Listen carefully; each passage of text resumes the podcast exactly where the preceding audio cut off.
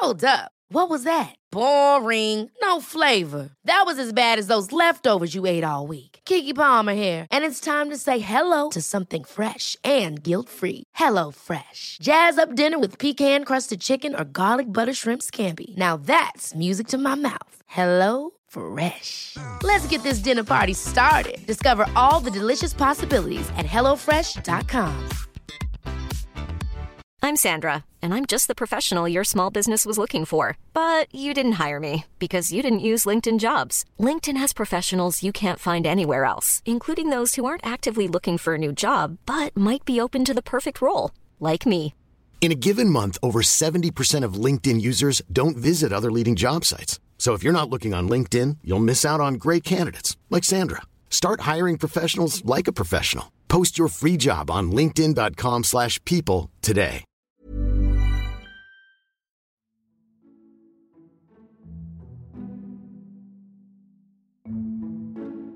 Part of why I wanted to do this episode was that whenever I talk to Joanna Harrison, who I'm in conversation with today, we discuss what makes a real relationship. I'm not talking about real versus fantasy or made up, but rather the nitty gritty that makes a relationship, well, a real life one, instead of what we're often fed through films and sitcoms, and especially these days, social media. Joanna Harrison is the author of an excellent book called Five Arguments All Couples Need to Have, but she was also a divorce lawyer in a former life and is now a senior clinician at Tavistock Relationships and a consultant to parents and separating couples at the law firm Family Law in Partnership. I think it's fair to say she knows how real relationships can get. In this episode, we talk about why healthy arguing is good, and couples who say they never argue might want to look at what's really going on. We also talk about how communication is, guess what? Vital, and just why relationships are such hard work. I have to say, I've never laughed more during a podcast than doing this one, and that's because just before recording it, I had a huge argument with my partner. That's reality for you.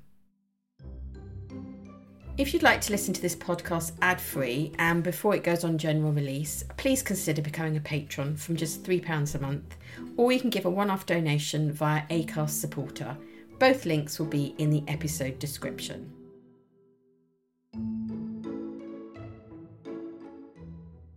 Joanna, hello and welcome to our last episode of Series 6. Hi there. I wanted to start with asking you it's about something that really bugs me, and maybe it says more about me than them. But given that we talk about what makes a real relationship, it's those couples that say things to me like, oh, we never argue. And always with a sort of cock of the head looking at me as if to say, if you do argue, then there's something a bit wrong with you. Now, given that arguments is in the title of your book, it would seem to me that a real relationship is about arguing. Would you agree?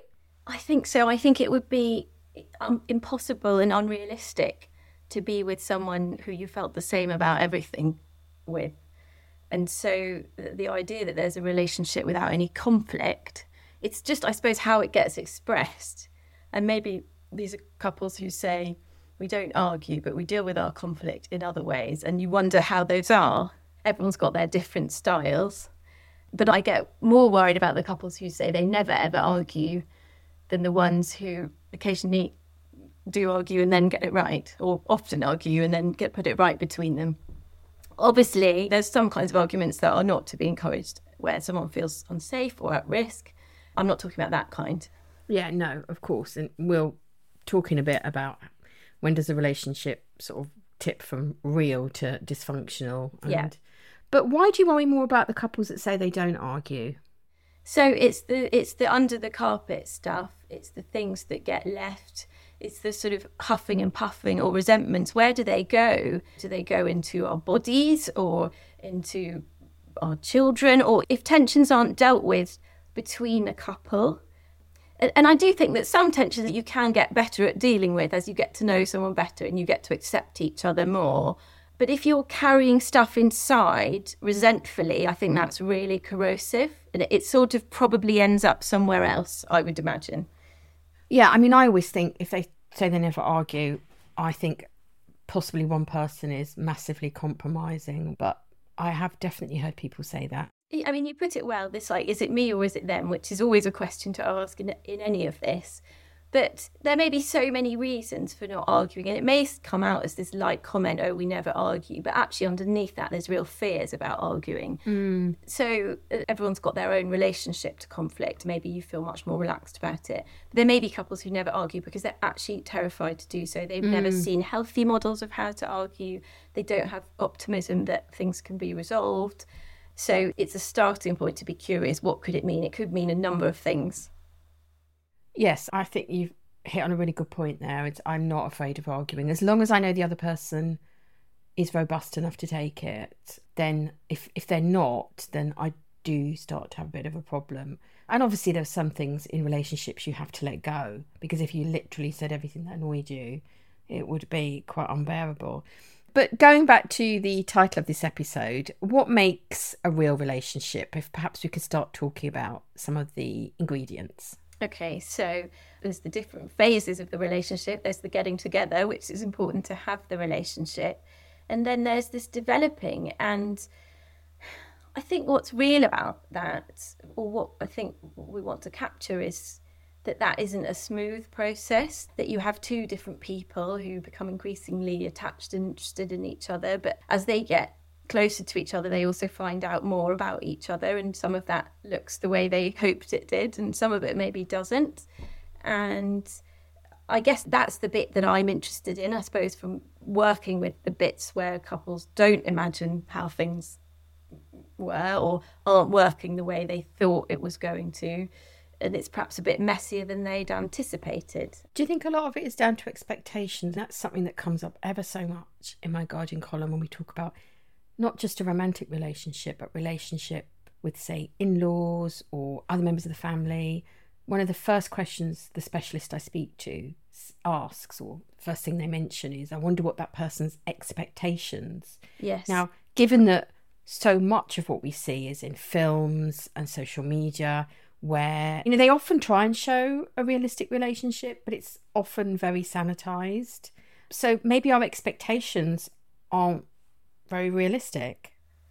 It's such an important question. And a lot of what is to do with expectations is our own expectations that we don't really necessarily know about in ourselves. We don't know about them until they've been disappointed. So, how could we communicate that to someone when we weren't really in touch with what it was? And we've all got different expectations. And these expectations go to the most subtle deepest down feelings to do with our families and our experiences and the hurts that we've had or the hopes that we have. So expectation sounds like this quite nice word that you you might just sit down and say, okay, what are your expectations? What are yours? Let's make sure they're the same. But it's a much more kaleidoscopic, complex process of working that out and finding ways to communicate that with each other and then yes often we find that we have got very different expectations different ideas different models. So you were a divorce lawyer in a former life. So yes. obviously you saw people when things had gone wrong. Yes. And maybe their relationship had got too real all of a sudden. Yes. I mean if you were sitting down with someone now what would you say to a couple at the beginning of a relationship about maybe what to expect what's normal in inverted commas and what isn't when I was younger, people used to say relationships are really hard work. Mm. I didn't really understand what that meant. I, I, certainly do now. I remember thinking it sounds like work. When I used to watch movies where it was all lovely and not like work, because of course the credits rolled um, the moment the couples got together. So, what would you say to this imaginary couple of mine who are about to embark on a lifetime together? This idea that relationships take hard work is true, but there's a lot of learning that you have to do on the job, and I'm not sure that you can do the, all the work at the beginning. But I think, and, and this is what I've tried to convey in my book, which is that there's more work involved in certain things than you think. And, and, and that's what my five arguments center around. So you're going to have to do more communicating than you think.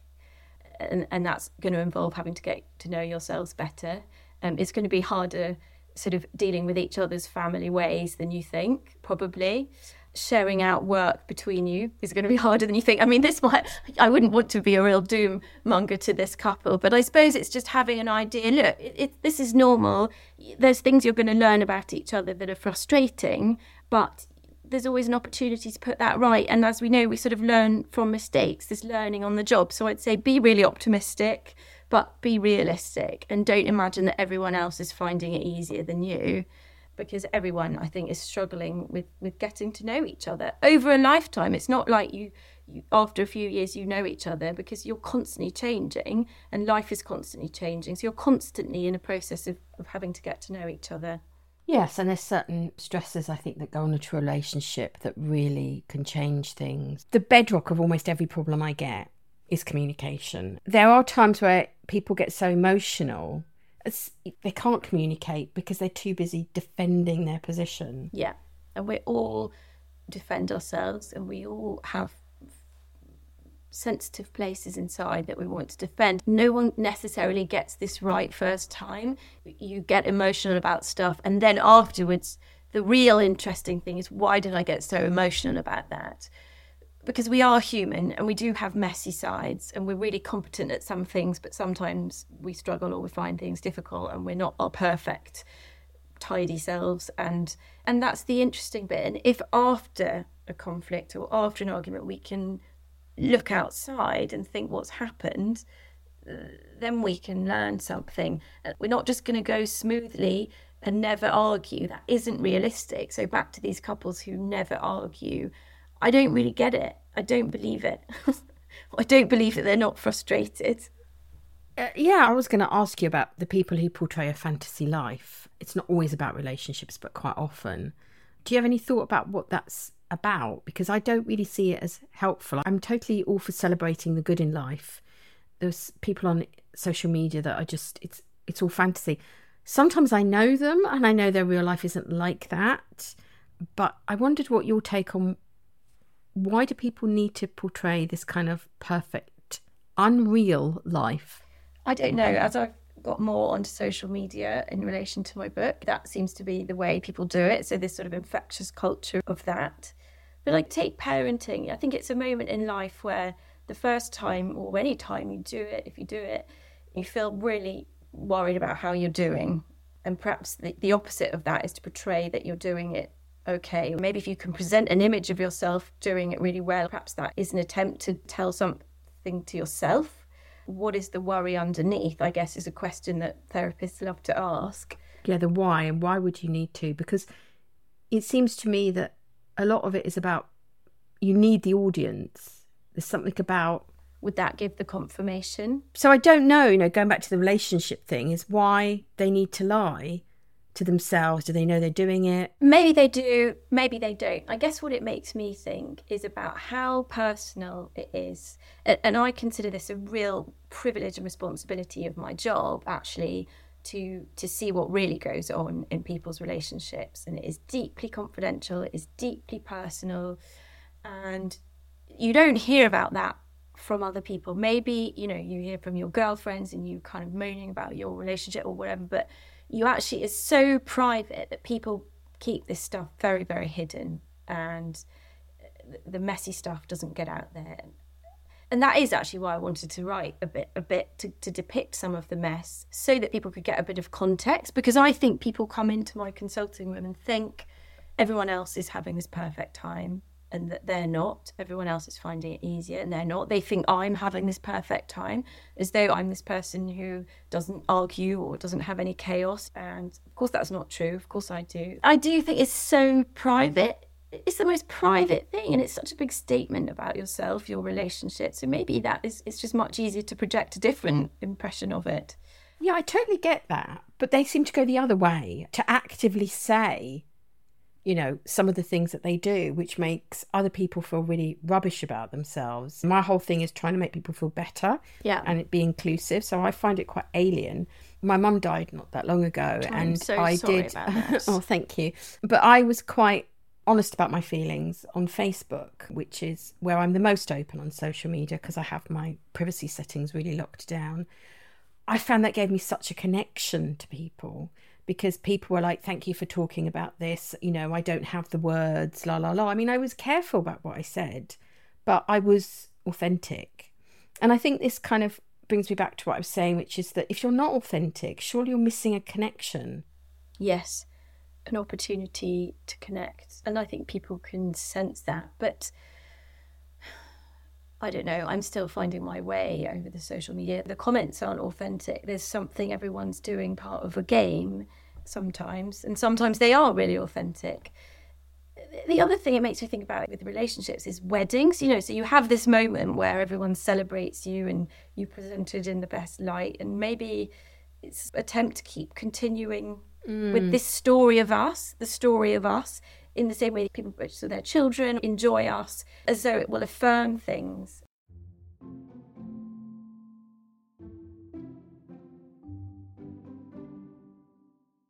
You see the sort of sharp end of things. I certainly do. And when I say to people, everyone feels like this, obviously that's a massive generalization, but they say, do they? And I think, yeah. yes. I, you know, I've been reading these letters for 15 years. Yes. But of course, not everyone has that. Not everyone no. has our jobs where we get to see the underbelly. And that's why we wanted to do this really and talked about what is a real relationship. So it's normal to argue. Yes. It's also normal to feel other things as well, like intense irritation with your partner. yes. It's normal to feel hugely disappointed, irritated, angry, the whole range by some it's, it's, normal to hate someone that you really love and by the way they're going to feel that about you as well and that's normal but of course that can make us feel really defensive and it's about learning how to look at these different feelings within a relationship and be more accepting i guess yeah, because the other thing as well, which when we talk about expectations, at the beginning of a relationship, we tend to be our best selves.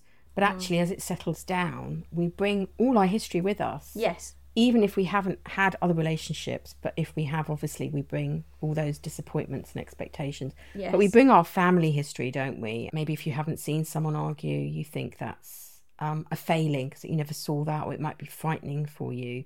But we have these family patterns that we bring to relationships. Yes. And we don't necessarily even know that we've got them until we see someone else's.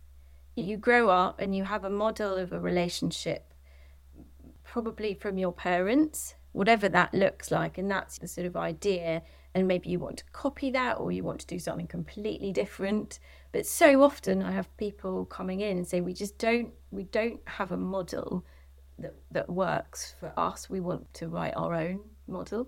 Or someone's got a very clear idea and some, the other person's got a different one. But you don't really notice that they're different until you start kind of coming up against it. I mean, what do they mean by that? What are they looking for? Say their parents didn't stay together, or they stayed together and they there was a really toxic atmosphere, and so they say we've got a longing to have our own good relationship. We don't want it to look like that, though. We're not sure what it should look like. We don't know. Is it okay if we argue? Is it okay if we disagree? Does that mean we're in a bad relationship. We don't know. We actually haven't got a model of recovery here. Right, I see. What was normal to them growing up is not what they want. Or they find that they're actually repeating something that was normal growing up and they're trying to, to change that and realizing that it's harder than they thought. Because as you say, these things are really deep down and they're in there and they come to life in our relationships. It's like they don't do them anymore. In the olden days, you'd get those painting pictures and you'd add water to them and the colours would like come to life. And it's a bit like that, I always think, sort of in a relationship, you've got this sort of this template and then you get together and then things start to come to life. The old templates become more technicolor. The, they're happening and either you're aware of them and, and then you have a bit more control about them or you're not aware of them and they start governing things. And that's therapy slows that down to look at it and make more awareness. Yeah all, all the colors run into one and makes a huge mess. Yeah yeah. Um, i don't know if you have a sort of answer to this but when you see people and things aren't going well is there a common theme? They so often say our issue is communication. That could mean a million different things but I think the common theme is deeper feelings than they'd realised. Going back to what we're saying, coming to life, that their deep hopes for the relationship and for their partner being frustrated. And actually, my five arguments I find to be the most common themes of, of people. Can in, you just run through conflict. what they are for our Yeah, so the first one was communication, which I sort of call "you never listen to me." The second one is Your Mother Drives Me Crazy, but this is about families in general, actual families, families inside. The third one is workload, arguments about who does what. The fourth one, arguments about comings and goings, separations, different feelings about being close, being apart. A bit more of a subtle one. And then the fifth one was sex as, as a presenting problem. Perhaps the really hardest one to argue about or even talk about, but those would be the five issues that come up so much. And another common theme is parenting intensifying those issues, I think. Mm. Why is sex the hardest in your experience to talk about? I think, back to expectations, I think different reasons. I think there people have an expectation that perhaps if they're talking about it, that means there's something really wrong. Mm. It's meant to be something that happens because of chemistry or attraction, kind of m- magically, spontaneously. And so, if you're having to talk about it, is that a buzzkill? Is that, or is that a sign that there's something wrong? Then we might have our own inhibitions talking about it. Is it a taboo to talk about the way you've been brought up? Is it a subject that can be talked about at all or named? So it's just the hardest area really to talk about and and I think we make a point of, of really trying to talk about it in a first session with a couple to give permission is it okay you know it doesn't have to be something that is on the, the side this is all part of it because yeah it can either be reflective of other problems or is a problem in itself well I suppose it's really deeply personal and because we don't really have a culture of talking about it, like you said. So there's no model for, that. And then we've done our sex um, episodes, um, Silva, who's our um, sex therapist, he explained you can talk about what you have for dinner, or you can talk about sex, and it's a sort of deeply personal, vital part of a relationship, and yet we're not really taught. See, that would be a good GCSE, wouldn't it? Oh my god, all of this would be a good GCSE to take. I mean, we can always talk about what to have for dinner or who's got to do what. But the, the sex stuff, all the intimate stuff, or why I'm annoyed with you or why I'm upset with you is so hard. How do you go from one conversation in your daily life into that? Mm. And also, if you're not a skilled communicator, which most people aren't really, most people aren't, it's rare that you have a conversation that, if indeed it doesn't turn into an argument, that actually leaves you both on a level playing field. Sometimes one can feel resentful or there's things that aren't said, and then you've got to get on with your daily lives.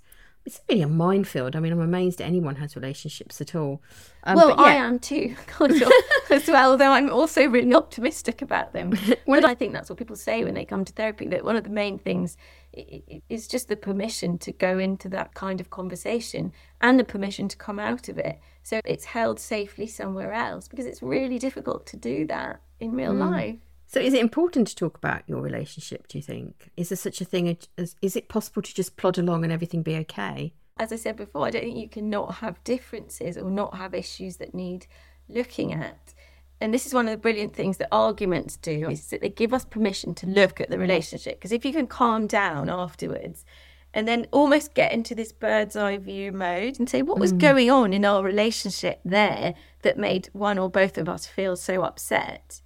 Then actually the argument has given you this gift of having to talk about your relationship and learning something about each other because we're not attuned to each other. We have to learn to tune into each other. And you can be married for, to someone for years and years, you can still make wrong assumptions about them, why they're doing something, or and vice versa. So constantly having to check in on that.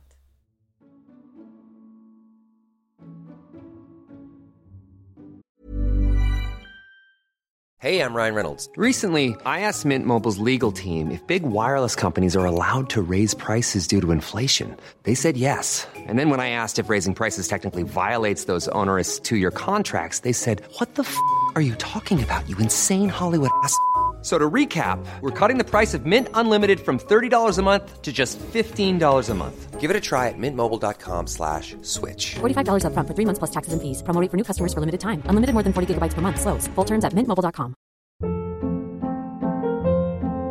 Hold up. What was that? Boring. No flavor. That was as bad as those leftovers you ate all week. Keke Palmer here, and it's time to say hello to something fresh and guilt-free. Hello Fresh. Jazz up dinner with pecan-crusted chicken or garlic butter shrimp scampi. Now that's music to my mouth. Hello Fresh. Let's get this dinner party started. Discover all the delicious possibilities at hellofresh.com.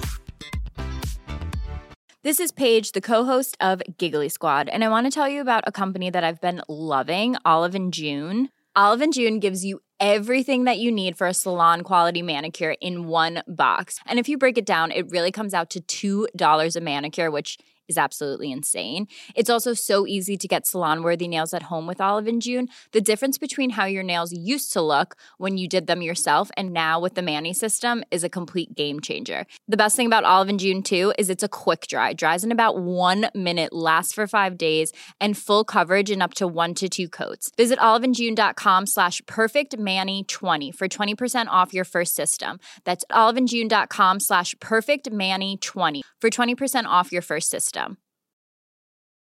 There's never been a faster or easier way to start your weight loss journey than with PlushCare.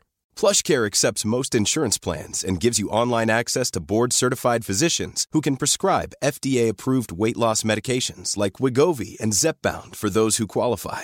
Take charge of your health and speak with a board-certified physician about a weight loss plan that's right for you. Get started today at plushcare.com slash weight loss. That's plushcare.com slash weight loss. plushcare.com slash weight loss.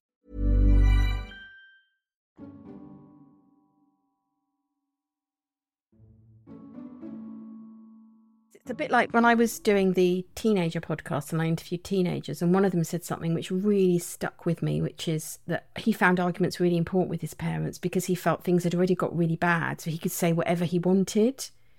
And actually, a lot of truth sort of comes out. So, I mean, I'm not saying in every argument, but actually, it's quite important to pay attention. But sometimes in a big argument, you can say hurtful things. Yes. Well, I think there is this that, and maybe it's different, you know, an adolescent and a parent, but there is the kind of argument where suddenly it starts about one thing and then everything gets piled Mm. in. And then, in order to get back to any place of, of looking at what was that about in a curious way, there's quite a lot of just first aid that needs doing and repairing, and perhaps a bit of taking back some things that were maybe said or having to go carefully over all the things that were brought out of the history into the argument. Yeah, I think, although I think a lot of truth can be spoken in arguments, it's just what you do with it. I mean, sometimes truth can be expressed in a helpful way, and sometimes it can be a bit bit brutal. But I think we've established that a real relationship is hard work, messy, Yeah. can be full of irritations, and arguing is fairly normal. I know in your book you talk quite a bit about what I'm about to say, but growing up, I used to read my mum's Woman and Woman's Own, and I remember once reading the most common reason they said for people to split up, some amazing statistic, was them not putting the cap on the toothbrush, you know. And as a nine year old, I remember thinking, what a silly reason to split up. But of course, it wasn't about the cap on the toothbrush. No. And you talk a, a lot about this. And Yeah. in my book that I'm writing, what I talk about a, a lot is subtitles, what people say and what they really mean. Because Yes. sometimes we are our own foreign language film. Yeah. Can we talk a bit about that? Can you give me examples of things that you've seen, but the subtitles are actually really about something completely different? Yeah. Let's just say that, that before we get to the subtitles, it is really difficult living with someone domestically, harder than we think, I think. It's so hard. It's so hard. So there's that to start with. But then it becomes this beautiful stroke awful stage for all the subtitles to be played out. And the classic thing is things being left around or not done. And that feeling like evidence of the lack of respect that someone feels or the lack of interest that their partner shows or the lack of care that their partner is showing or the selfishness because they can't be bothered to do something. And that may be the case or it may not be. Is it me or is it them? That sort of question. And uh, perhaps the other side of it, people feel that they're just being nagged to do stuff and that it's too much, and, and maybe they are by their standards. But also, what's the subtitle there? Is that about not wanting to be in a relationship or that touching on a nerve from having been nagged when they were growing up or eh, not wanting to grow up and take on responsibility. We don't really know what the subtitle is, but all this domestic stuff has so much meaning attached to it. What else is there? There's driving is a real one that comes up a lot. Driving. Ooh, tell me more. I think driving is a tense area for being in a car is, is, is a difficult area for a couple to be in. Someone's in control, someone's in, in the other person's hand. And I think metaphoric that that can happen in a relationship. Someone's got to make a decision at some point. We've got to trust our partners. And so I think driving can be this very tense. I talk a lot about driving in sessions. It comes up a lot because I think it really stirs up strong feelings. But maybe the subtitles there are I don't feel safe with you, or I don't trust you, or I think you're mm. irresponsible, or I think you're controlling, nagging, overly cautious. Um, the subtitles are often I'm right, you're wrong sort of thing. There's this thing with couples of we are different. And a positive thing that can come out of all this mess we're talking about is accepting that one of you is better at something yeah than the other tolerating is, the differences as well yeah hard to do sometimes because it's, it's hard to accept sometimes and some people find it easier than others that, that one person is better but if it's like great i'm rubbish at navigating but you're really good then that's great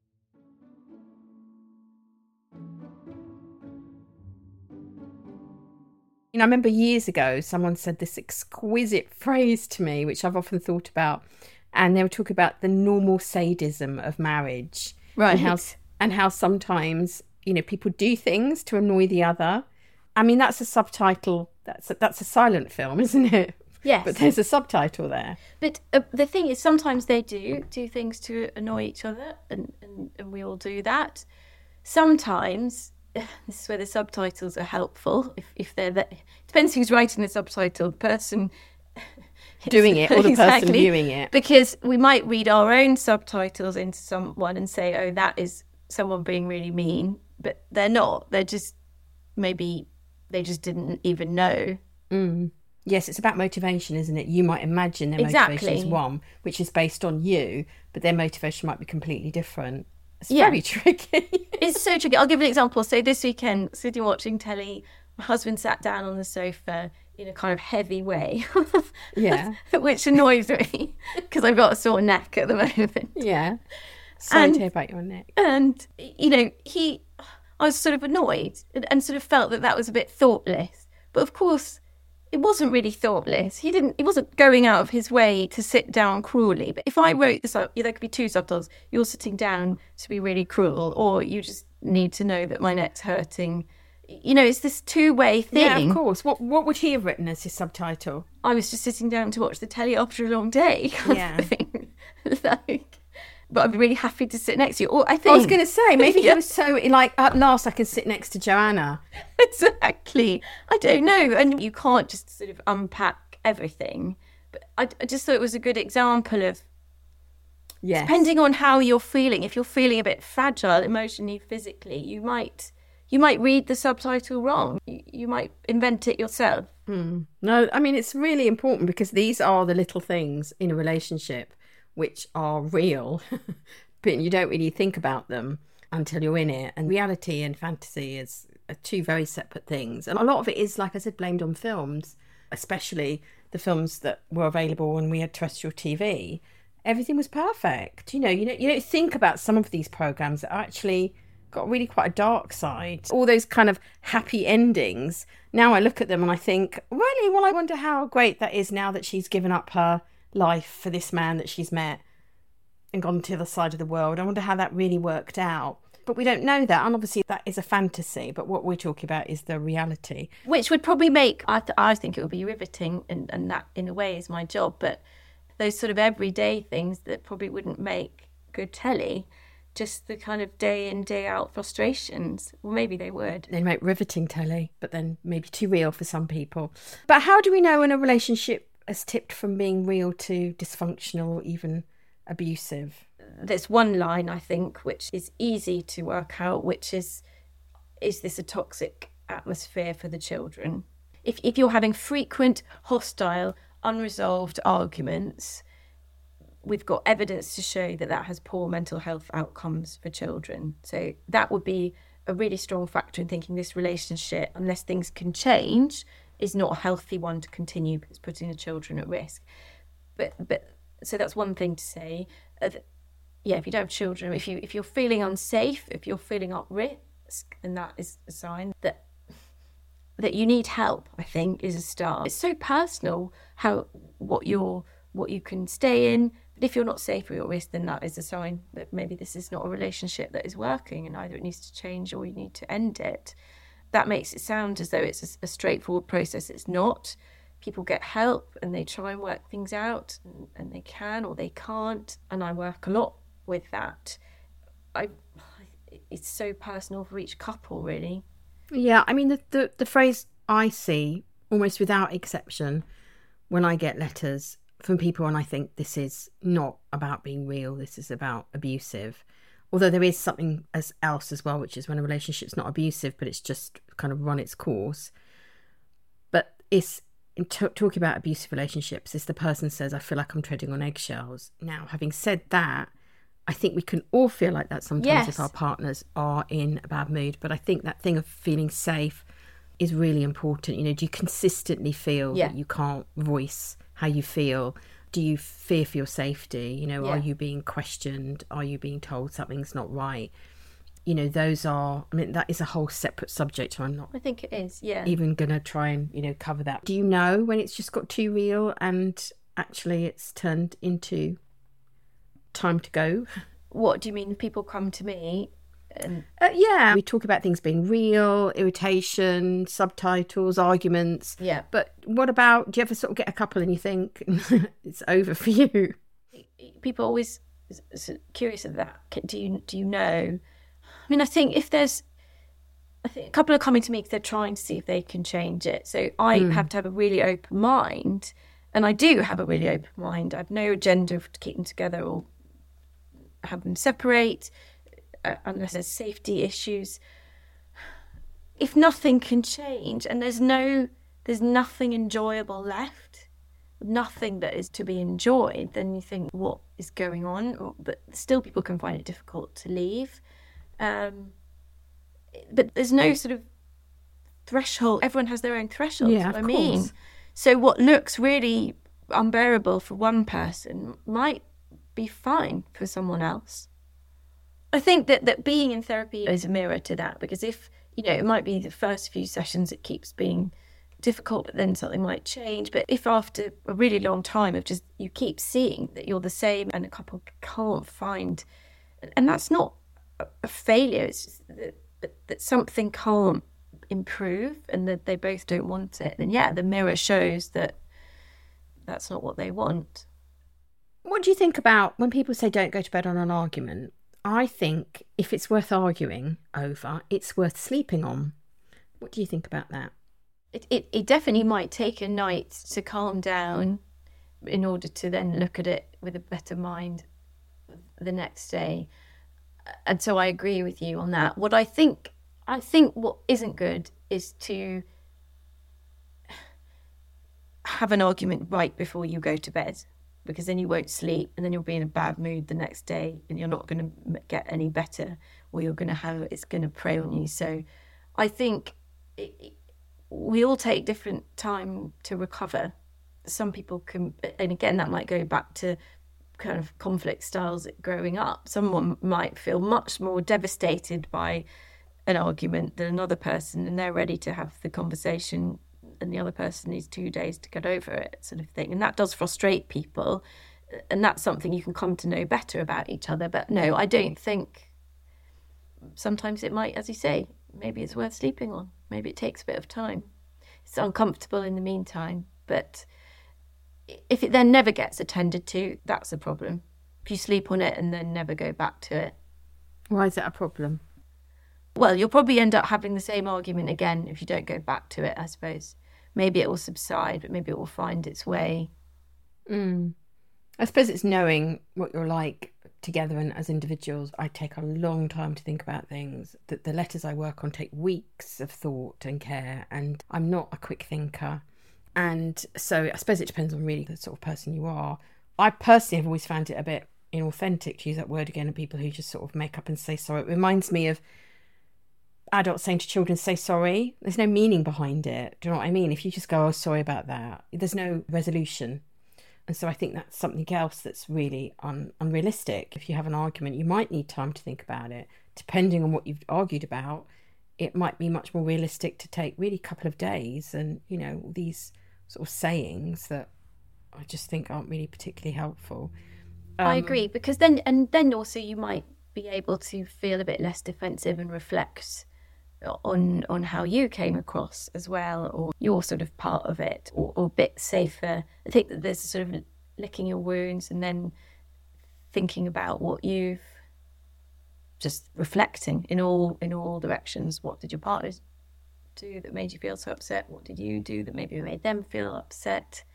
I think sorry mm. is another GCSE we could do with, or, or, or perhaps that's just part of the communication GCSE. Which mm-hmm. is that I think there's a really helpful kind of sorry that I've seen couples do, which isn't I'm sorry I said the wrong thing, which is the really hard sorry to do.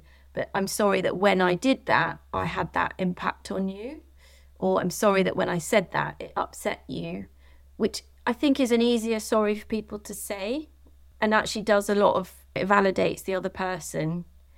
It, it takes the argument away from who's right and who's wrong which is often what arguments are about which isn't that helpful. And it widens into acknowledging the impact you have on each other. Yeah, that's really helpful. um, which is a much more interesting way to have a relationship i think than to ask the question what is the impact we have on each other than who is better or who is right? Hard to do all the time but Well, I think it's hard to do in a couple relationship if you're sometimes one person is always the one that's apologizing. And saying sorry generally is really hard for people. And I think a confident, well delivered apology is massively healing, but also a really confident thing to do. Obviously, you have to mean it. Unfortunately, when people can't apologize, then you're in a cul de sac, aren't you? yes, that's difficult, and if that keeps coming up as as an issue, that's maybe a bit of a of a red flag, as they say. And I think it has to be safe to say sorry, because if you say sorry and the other person jumps on it, then it's not really going to make you want to do it again. And I actually think so. Lots of people say don't argue by text or don't talk about difficult emotional things on the on messages and I just think sometimes that can be quite a helpful place to do some of that repair work or mm. in written or because it gives you a bit more space it, it just creates a bit more reflective space. Of course it can sometimes be misinterpreted or read the wrong way or have the wrong subtitles but it, it's how do you make these conversations a bit safer? That is what I mean when I say communication is an argument we need to have which is that we actually have to learn how to communicate tailored to our relationship. Yeah, and also our, our sort of fortes because some people aren't very good on text and can Yes. seem very curt. Yes. And other people are really good at it. But I think we have all these ways to communicate and maybe we, we can use a few of them, certainly start a conversation. But I think ultimately pro- probably sort of face to face is best if you can. I mean, I suppose texts and the emails take can take the heat out of it. Yeah. So you can go back and read it. And I don't know about you, but I've read written communications sometimes years afterwards i find them again and i think oh i read this completely differently Yeah, now yeah. so i suppose they can be helpful but ultimately if you're in a relationship with someone you do need to actually be in the same room with them and talk to them Yeah. I'm also aware as a parent myself that, it, you know, sometimes it's really hard to just be able to have these really personal conversations at home when there's kids around and you're getting into stuff. It's also about having those conversations in a, in a sort of adult space and sometimes on a phone might be more adult mm. it's just trying to think about where the kids are when you're also having these Yeah. conversations I think that is a really good point, actually, because sometimes these things kind of blow up when you least expect them to.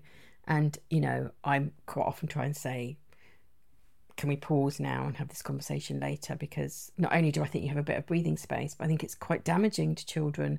I suppose it depends what it is. Again, it goes back to that if they have seen their parents arguing in a healthy, safe way. Yeah.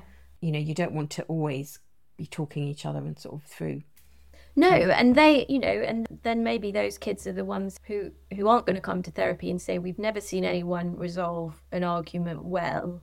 Where do we start? Because they have actually, they've seen their parents disagree. They have an understanding that people disagree, and then they can move on or they can resolve it. So yeah, it's not about shielding children from any conflict at all. It's the appropriate kind. So to conclude, real relationships are difficult, messy, hard work. Why do we have them? because they're so rich as well and there's so many good feelings and actually even you know the hard work is satisfying and the intimacy that can come from discovering through the mess about what people are really like. We're all these people who have our, our different sides our more mm. messier sides our more needy fragile and our more competent. And, and in any relationship there's those different things. How great to be in a relationship where you can know all the sides That it's not just the, the sort of competent bits n- knowing each other, but so there's a richness to to being in the mess together and finding ways through it and developing together and learning off each other and having someone to trust you know trusting that you come out the other side of conflict. So that sounds lovely. Brilliant. Joanna thank you ever so much. I hope anyone listening looks at their relationship through new eyes now and also looks at certain social media posts through new eyes as well. Thank you. Oh, thank you for having me.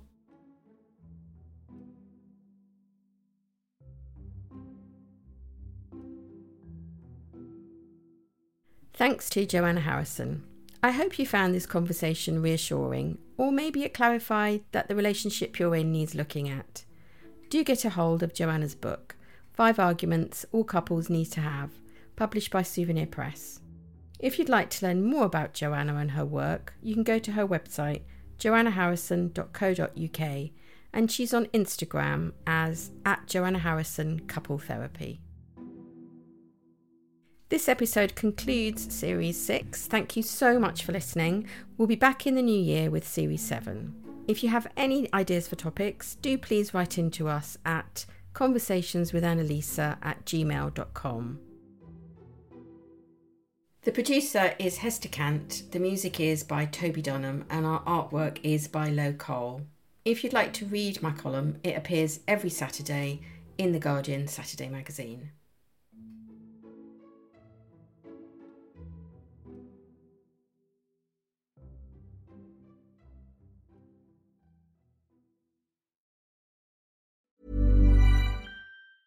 Ever catch yourself eating the same flavorless dinner three days in a row?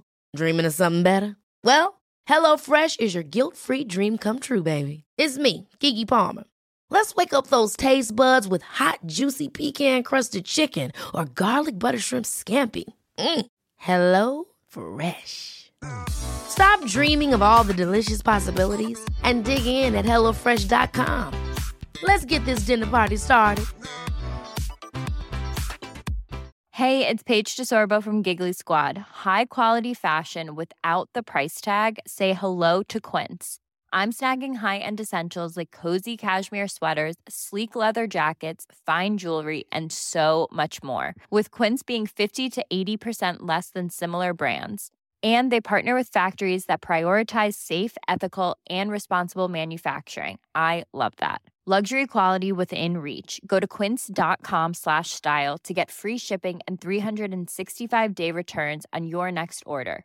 Quince.com slash style. Hi, I'm Daniel, founder of Pretty Litter. Did you know cats tend to hide symptoms of sickness and pain? I learned this the hard way after losing my cat, Gingy. So I created Pretty Litter, a health monitoring litter that helps detect early signs of illness by changing colors, saving you money and potentially your cat's life. Pretty Litter is veterinarian developed, and it's the easiest way to keep tabs on your fur baby's health right at home. Go to prettylitter.com and use code ACAST for 20% off your first order and a free cat toy. Terms and conditions apply. See site for details. Hello, this is Annalisa. I started doing this podcast because it's an idea I really believe in. So much so that I decided to put my money where my mouth is and self fund the project. I really want to keep releasing this podcast for free, so if you enjoy this episode, a way you can help is to visit our ACAST supporter page and give what you can. You'll find the link in the episode description. Thank you.